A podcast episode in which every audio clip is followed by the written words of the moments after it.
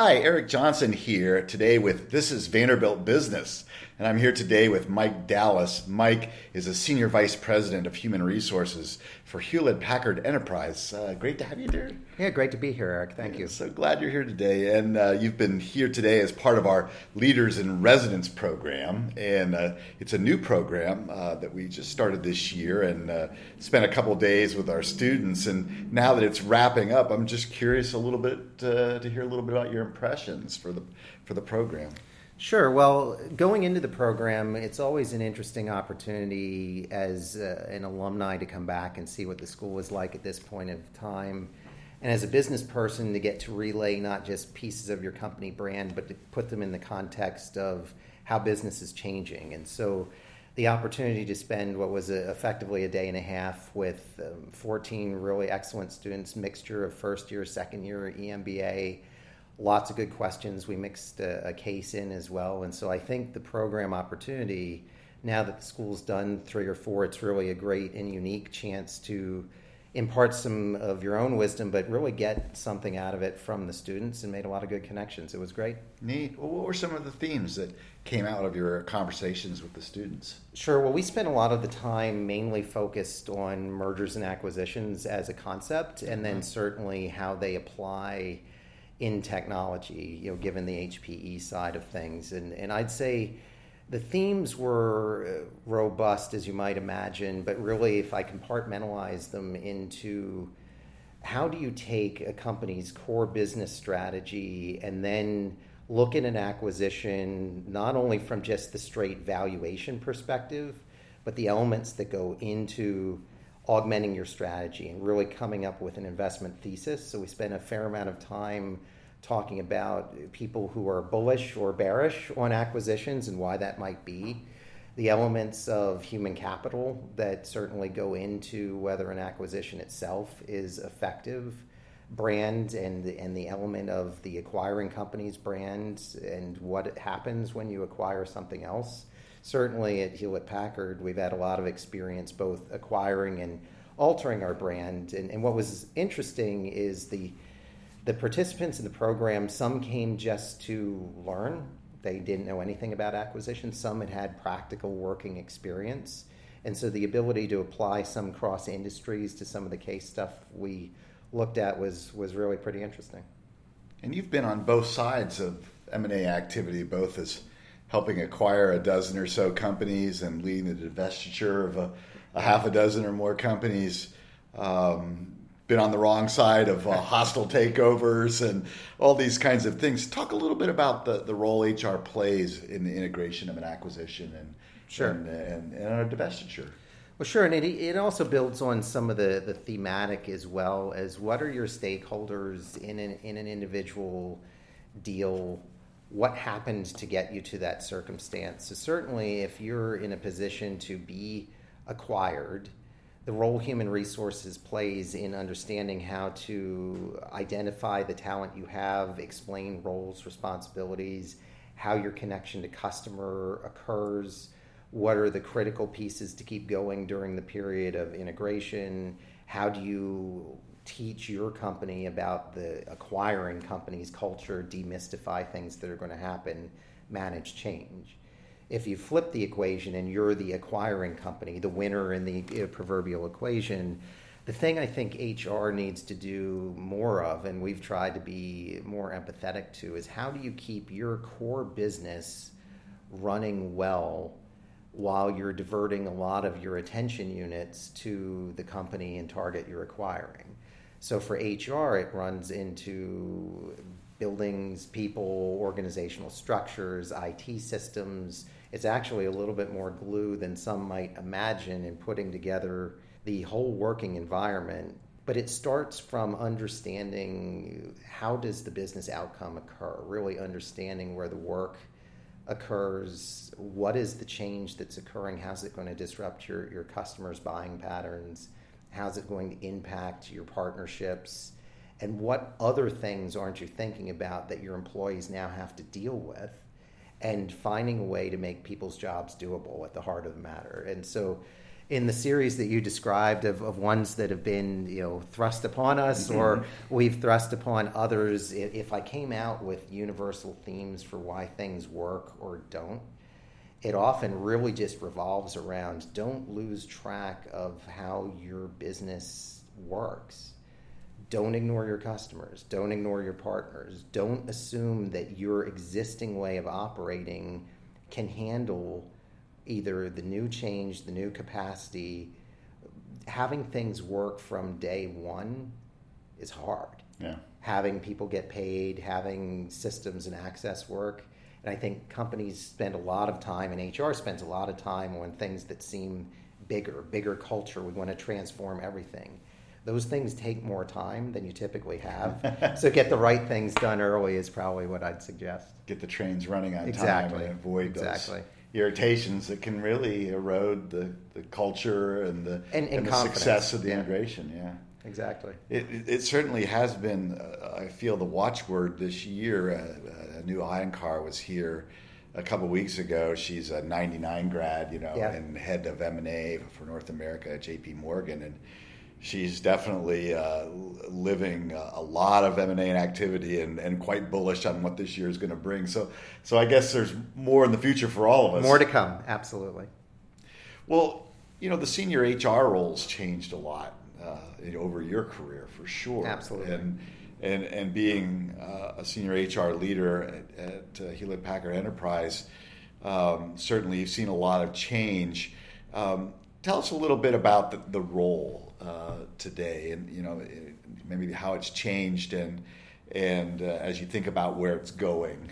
Yeah, I think it's an interesting question, Eric. If you if you look at human resources as a profession, eh, like most professions, it goes through series and iterations of what is the most important thing to be good at, and and for a lot of the early 21st century, there was this common vernacular of the seat at the table, and HR really trying to be a better business partner. And I think HR, in certain ways, especially senior HR practitioners, got very wrapped up in having a point of view on marketing and trying to outmarket the CMO and having a point of view on finance and uh, you know, be a better CFO versus looking at how do we make better business outcomes through people. And so I see the role of a senior HR professional is to really understand the heartbeat of your company as it relates to how your customers think of you, as how your employees or potential people looking to join your organization think of you, and how to put organizational constructs together that make sense from all those dimensions. A big role of a senior HR practitioner, and I've had the great fortune of working with many very talented senior business executives. Sometimes you're a coach, sometimes you're a mentor, sometimes you're a sounding board but you really have to understand your role is to help all those around you be better and really link the senior leadership team in the right ways. Sometimes that means holding the mirror up to the group. We're doing this wrong. We're really missing the signals from customers, shareholders, employees. I think that more, and, and we may talk about uh, you know the, the future of work, and I get a lot of questions, you know, especially from an HR perspective technology, business systems, globality are all elements that senior HR people need to be very versed in and be very open to the way your company is structured is going to change regardless of industry. The role of data and big data is playing quite a bit on just how companies think about their relationships with their customers. And from HR, how do you handle that big data inflow into your environment and do things you need to also fiduciarily be responsible for in data privacy, in information exchange. There's a lot there, but I think the the classic, if you believe in people and productivity and can be a good coach and sounding board, those are elements that still hold true. You probably have to do that with a tighter lens on how your business and business outcomes occur and less about the transaction because transactions are more ubiquitous at current state and time. Well, you're you're definitely nibbling around the edges sure. of this, but I'd love to have you comment a little bit about the role of HR versus the role of the employee the employees manager themselves. So you kind of have the the manager, and you were talking about how sometimes you're coach, sometimes Right. you're confident uh, sounding board. But tell us a little bit more about how those two roles break down. Yeah, I'd say one universal truth I've seen in companies large and small is that the most important job anybody has is that first line supervisor because you're touching the majority of the employee population. And I think HR is accountable for providing an ecosystem that the first line manager can fulfill the relationship. So, what's in the relationship? I think you need, as a as a people manager, to be able to clearly set what your goals and objectives are for your team. What is their role? What does success look like? How do they fit together as a team? You need to be able to live and convey your company's particular values, what you believe in, what your business is about. HR's role is to, I think, make that environment as easy for the people manager to focus on the business and that conversation with the person doing the job versus the HR program of the day. So HR should design whether it's eh, information systems that increasingly are becoming self-service, to do benefits, to do payroll, to do other transactions, and teach the people managers how to work. That's great. Well, uh, uh, tell us a little bit about your career path. I mean, how do you end up in a role like yours as a, as a senior HR leader? How, do, how does that progress coming out of a place like uh, Owen? So as I think about my career and, and coming out of Owen, I didn't really know what to think about. I, I consciously, like many people, come to Owen intentionally was making a career switch from sales and marketing, and I knew I wanted to do something in the human capital space. Um, I thought it was going to be more learning, training, and development. I met uh, an alum of Owen who was coming up to represent a company called Compaq at the time, hosting a, a lunch session for the marketing group, and he was just so fanatically energized around tech. This was the late 90s. Oh, just come down. I was all set to do something else, totally different industry in, in pharmaceuticals, do a standard um, HR job. I saw Compaq, immediately really connected with just the, the energy, the solution orientation, and really it was a little bit of the Wild West in Houston at that time. If you were had aptitude and interest in doing things, they would let you go do them and try them. And so when I got there, I was immediately thrust into a role to lead sales operations for a geography. Well, that wasn't HR, but I was in sales before. I had the MBA background. Uh, they're like, well, you'll get to manage people, you'll get to influence people programs. We'll get around to the HR stuff. So through that, I ended up doing a lot in sales compensation, which starts to bleed into the total reward space of HR. Compaq, and, and part of the theme we've had today, and with the, the Leader in Residence program on M&A, I got involved in a lot of mergers and acquisitions, war on talent in the late 90s, and so worked my way through a lot of business assignments, really taking on complex projects. I, a theme of my career has been kind of, in, in our most recent CEO, Meg Whitman, has used terms "run to the fire," you know, to, to kind of embrace change and embrace embrace complex situations. So, kind of worked my way up through sales operations, geographic work, M and A.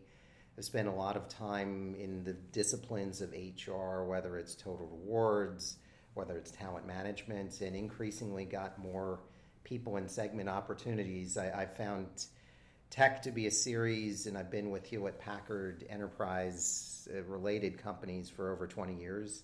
A series of 18 to 20 month assignments that you constantly. I've had over 20 leaders that I've worked for, multiple different roles, and it's been nothing but exciting. And I'd say coming out of Owen, I've found the skills I learned here to constantly be called upon even in HR, and, and I have a, a, teenage son who often hear bits and pieces of business conversation. He's like, that doesn't sound like HR to me because I'm talking about legal entity creation and I'm talking about our, our market share and I'm talking about supply chain efficiencies, and it all comes together. And I have to apply the HR lens to people and structures and talent and consulting leaders in those jobs.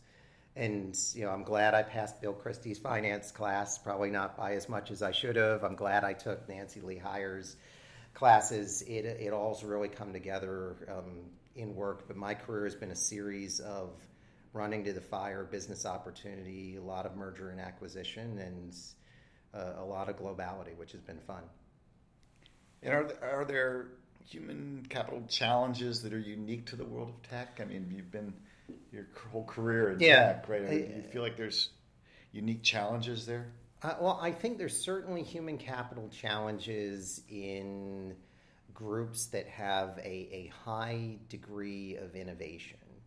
So tech certainly is, is a hallmark for that. There's other industries that have innovation, but uh, certainly your business structures can change quite quickly. So the the concept of hierarchy and these linear career paths and uh, business units come and go very quickly in tech.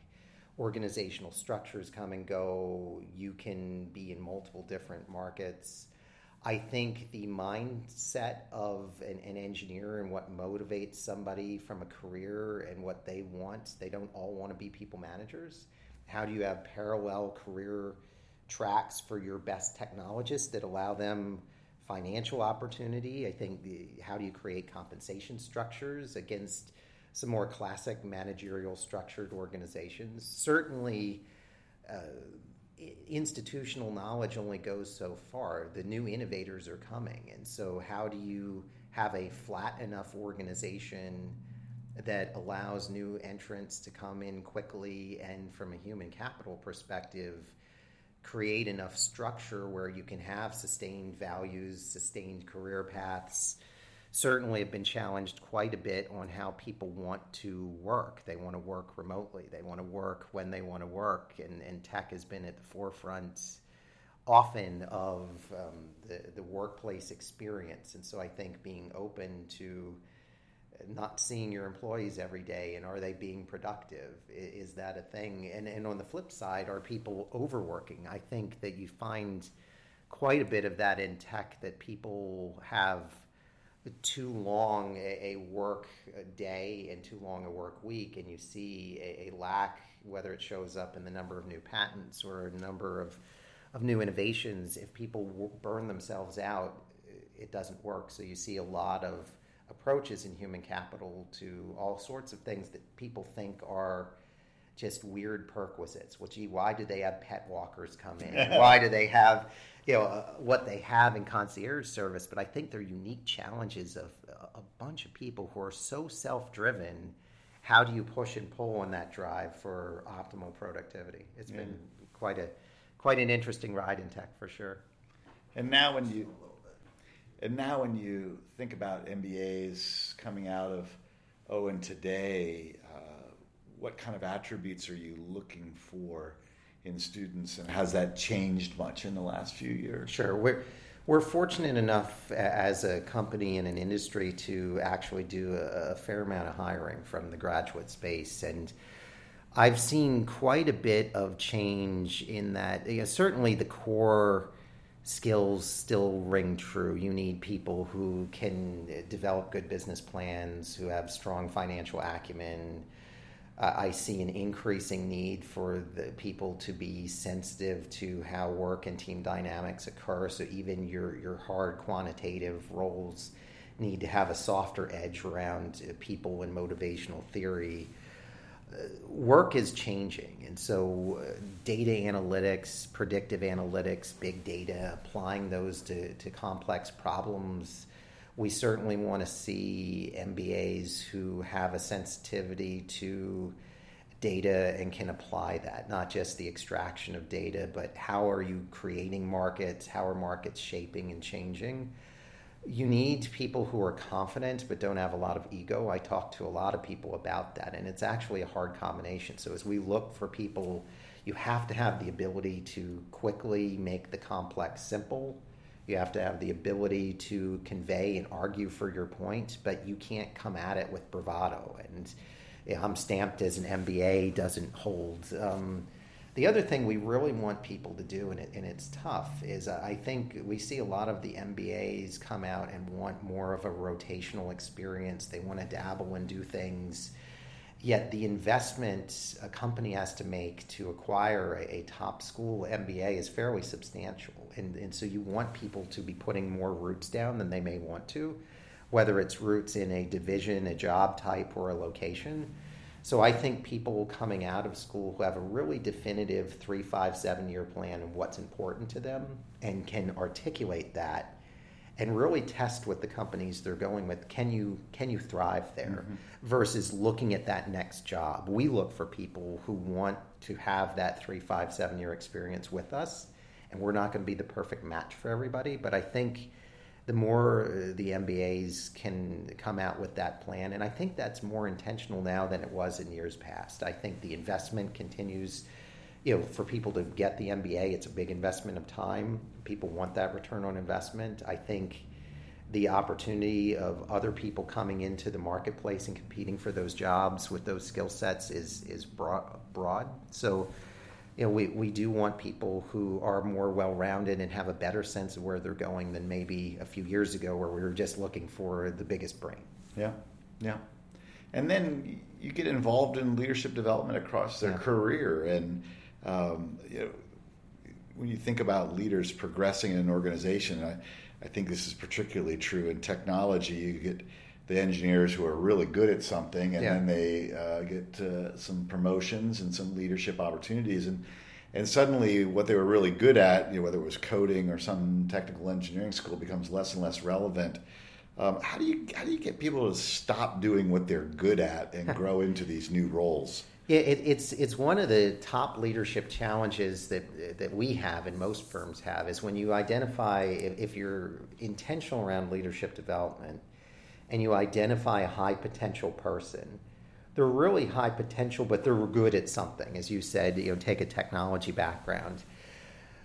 Having them try something different is hard, and, and succeeding is hard, and, and people don't like to be pushed into different comfort zones. One of the techniques we have is try to have more people who have lived that journey and uh, lived to tell the tale in a positive way it's one thing for HR to come in or even a well intended CEO to come in and say, hey, it's good for you, Mike or Eric, to go do this other thing. It's another to have somebody who was you five, seven, ten years ago come talk to you about, hey, this worked for me and didn't work for me, and I was able to get to this leadership level because I've taken those opportunities. Our, our new CEO, Antonio Neri, who just started, actually grew up in the company um, he came, he was in a call center to start with and has done all the jobs, engineering, other. And he's had this leadership challenge of how to not only convey his tale, having lived in services and technology, but to relate to people who are steeped in one discipline. And so I'd say first you have to, what's in it for them at the end? To get anybody to do something that feels like developmental whether it's go to the gym or mm-hmm. you know eat the right thing what's in it for you that makes it worthwhile? People tend to be especially high potential you know wanting to learn. So showing how you're going to support the learning and, and having that environment and leadership development not just you know drop them off into the ocean in the new world that they're unfamiliar with and sink and swim. What are the tools that they're going to use to be successful? But I think if if you're a, a, person who wants these other opportunities, you also have to be prepared to be a little vulnerable and to ask for help. And so making that easy for high potential people to do, checking back in with them because you know, people who are super successful uh, don't like to do new things, don't like to ask for help. So making that environment as, as easy to do as possible are some of the things we we do to help the, the person stop doing what they're good at and I like the way you asked the question because the other thing is as people grow, and, and you've learned this probably yourself coming into your, your current role versus past roles, what made you successful in the past role is part of who you are and your natural comfort zone, but may not be what makes you successful in the new role. So, how do you hold a mirror up to those things? Is is part of what we do. Yeah. Well, let's uh, turn and look down the road a little bit um, you know, when you think about the workforce of 2025, it's really not that far away. Yeah. But uh, but certainly things are changing quickly, and millennials think differently about their work styles and patterns, and and the way companies can best engage uh, the changing workforce. Tell us a little bit about uh, what what you think the workforce of the future is going to look like, and how it's going to be different. What the implications are for those leading. Well, I think the implications for those leading and looking at 2025, and it is close, uh, really close, is that uh, data and information is expanding, and we talk about uh, that a lot, but at a, a rate that's unprecedented. If you think of the amount of consumption data that is available on any individual and artificial intelligence that moved from uh, simple robotics replacing classic manufacturing lines to uh, countries like Japan, where you see a lot of the service industry being much more automated, being much more robotic, and the business intelligence coming from all this information being more predictive, people being more self service. I think the nature of work is changing to where information will be open sourced. If you, if you juxtapose a little bit to tech, which was very proprietary and then started to move to open source software engineering and other, your ability as a company to continue to use data in a way to organize your work that you're gaining productivity out of the people. Because more and more it's uh, substituting tasks is going to happen. That, that ship has sailed business intelligence is going to get more and more predictive. Things like classic marketing are going to be much more customized. So I, I see the work of the future is still going to be there. I think people are going to have to continue to solve problems for people. People are going to have to continue to figure out how to position solutions in a way that work for individuals, communities, and overall consumption. But I see teams increasingly being and organizations being uh, more commingled, people on projects more than long term assignments. I think the ability to share and port information, and as you mentioned, the millennials, but even uh, ongoing people kind of voting on what they want to do and being motivated in different ways. Companies have to compartmentalize their work in a way that's much more portable, much less big hierarchy. Manager tells another manager a third manager. And so how can you differentiate yourself in that environment is going to be a question employees ask.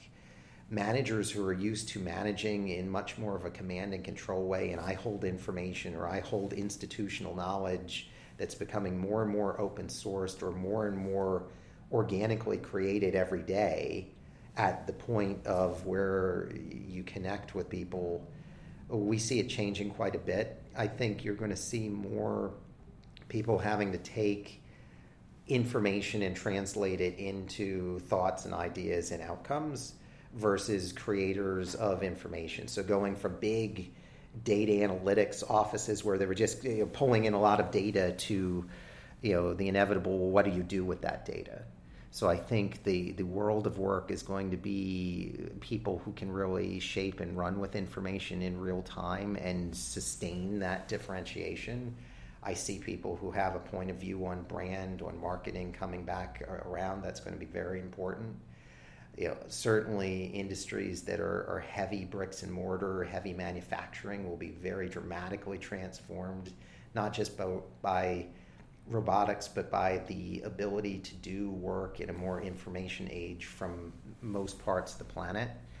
We see, and I see personally, a little bit of a, a slowdown on the chase for labor arbitrage, where if you go back five or 10 years, people were trying to, you know, the classic in quotations, offshore. So just sure. try to get the same job done less expensively somewhere uh, that's still always going to be prevalent, but people are seeing the ability to run an integrated corporation well in multiple parts of the world can be difficult. Uh, the the cost advantages of certain parts of the world are are in some ways sunk costs that they happen once, and then you're never going to have that amount of efficiency again. So, I, I see information at the heart.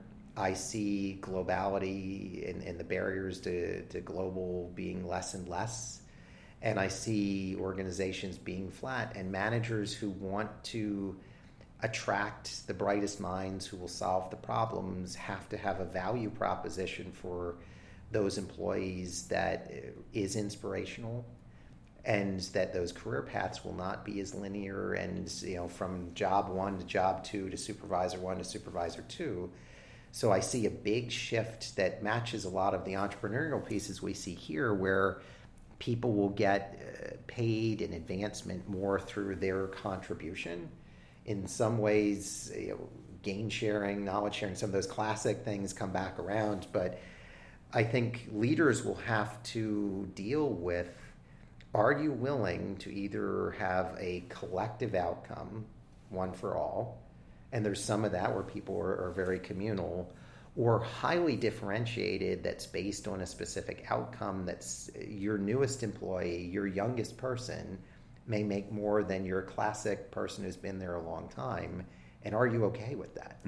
and that's a, a, big management challenge for sure. Yeah. Well, then, if you kind of put that together, thinking about you know, recent graduates or, or some of our alum down the road, if they're kind of looking to prepare and thinking about skating to that puck, what should they be thinking about doing? And maybe what are some things that they should watch out for, behaviors or, or things they're doing now that they got to learn to, to let go of? Yeah, I think one of the things that people should try to do and, and uh, give myself the same advice is to be open to multiple industries. I, I, think people believe that they are a, a healthcare or a tech or a heavy manufacturing, and the business challenges, the transformations, the way uh, customer acquisition is going to occur. There's a lot more commonality than people realize. And so I think if you're going to prepare yourself to be more portable and more marketable in the general world, the more you can network, learn about those other, other industries, and see how your core skill sets can be applicable to the business challenges they that they have. I think everybody really, and I've mentioned customer a few times because it's very top of brain. I think if you don't understand fundamentally how a business acquires customers, makes money, sustains differentiation, you're not going to be able to compete in the world going forward. You know, so I, come from a, a functional area, so I'm in HR. But if I don't understand the the business outcome, it's going to be hard because the, the role of HR, as we talked a little bit about earlier, is going to change.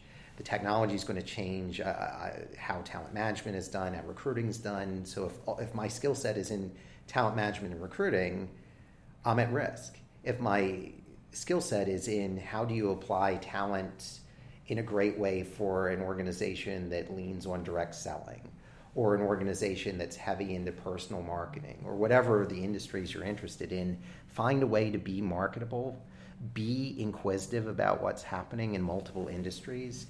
I think you have to be a constant learner. One of the benefits of being you know on this series or being part of an extended community at owen is you have access to new information. Constantly learning and being open to accepting new challenges, I think, are what people are going to have to do.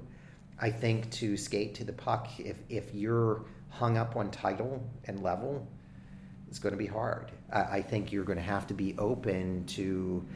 Uh, certainly, you can create a sphere of influence that matches any title. So, what's important to you? Is managing people important to you?